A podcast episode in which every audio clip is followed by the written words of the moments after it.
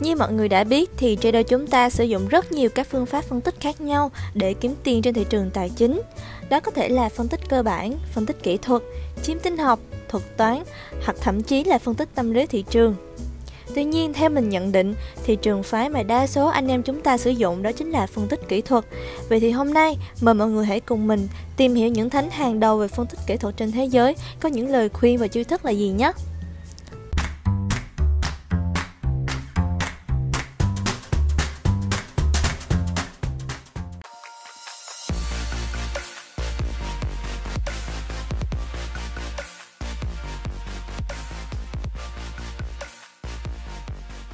Thánh phân tích kỹ thuật đầu tiên mà mình muốn nhắc tới đó chính là Modi Schwartz.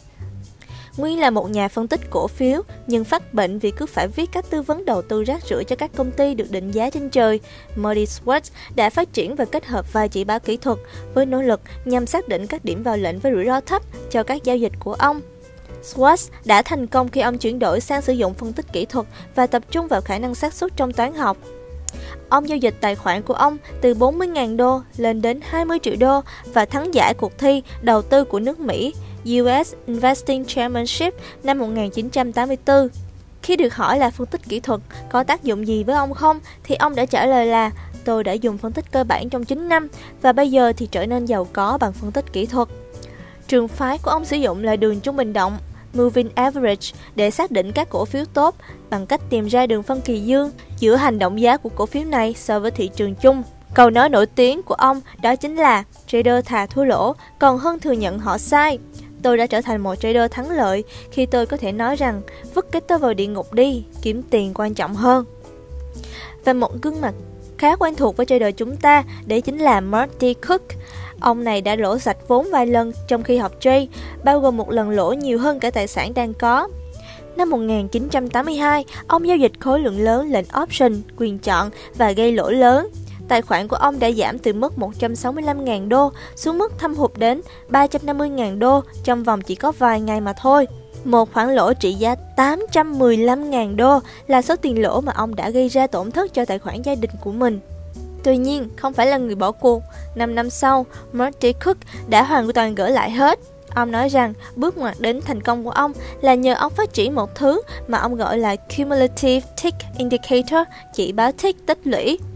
Có một chỉ báo được sử dụng rộng rãi tên là Tick. Trong đó, nếu số lượng cổ phiếu trên sàn New York đã tăng giá trong lần giao dịch trước thì gọi là uptick, tích tăng. Còn số cổ phiếu giảm giá thì gọi là down tick, tích giảm. Khi chỉ báo tick này vượt lên trên hoặc xuống dưới một giải băng trung bình thì chỉ báo tick tích lũy bắt đầu cộng vào hoặc trừ ra các tick từ mức trung bình tích lũy chung. Chỉ báo này hoạt động như là một công cụ báo động tình trạng quá mua hoặc quá bán. Khi nó đạt đến một ngưỡng cực điểm tăng hoặc cực điểm giảm nào đó thì thị trường có thể sẽ đảo chiều. Năm 1989, Marty Cook đã đứng thứ hai trong cuộc thi đầu tư nước Mỹ US Investing Championship trong mảng giao dịch cổ phiếu vào năm 1992, khi đổi sang giao dịch quyền chọn options thì ông đạt giải quán quân với mức lợi nhuận là 563%. Bây giờ, ông giao dịch options và nắm giữ chúng từ 3 đến 30 ngày và giao dịch trong ngày chỉ số S&P 500 cũng như giao dịch hợp đồng tương lai chỉ số Nasdaq. Câu nói nổi tiếng của Marty Cook đó là để làm một trader thành công, anh cần phải cam kết hoàn toàn. Người nào tìm kiếm đường tắt sẽ dẫn đến thất bại. Và ngay cả khi làm đúng tất cả mọi thứ, anh cũng nên tính đến khả năng anh sẽ thua lỗ trong 5 năm đầu tiên. Sự thật khó khăn và lạnh lùng này là điều nhiều trader không muốn nghe hoặc tin, nhưng việc bỏ qua nó không thể làm thay đổi thực tế.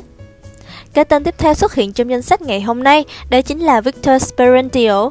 Ông là một trader trên thị trường quyền chọn options và là một nhà phân tích kỹ thuật với chuỗi lợi nhuận kéo dài 18 năm với mức bình quân 72% mỗi năm. Năm thua lỗ đầu tiên của ông là năm 1990 với mức lỗ 35%. Victor Sperantio mô tả phong cách của ông là chỉ chấp nhận rủi ro khi thấy có kèo chắc. Sau 2 năm nghiên cứu, ông đã tìm ra tuổi thọ riêng trong biến động của từng thị trường. Ví dụ, ông cảnh báo rằng một sóng trung gian hay còn gọi là intermediate swing của chỉ số Dow trong giai đoạn tăng giá là khoảng 20%. Sau khi đã đạt 20% thì khả năng tăng tiếp là rất khó. Theo Sperandio, hiểu được điều đó sẽ tạo ra một sự khác biệt lớn, giống như chính sách bảo hiểm rủi ro cho một người 80 tuổi sẽ khác với một người 20 tuổi. Sperandio tin rằng lý do phổ biến cho thất bại của các nhà phân tích kỹ thuật đó là họ áp dụng chiến thuật của họ vào thị trường mà không để ý đến tuổi thọ của một đợt biến động tăng hoặc giảm.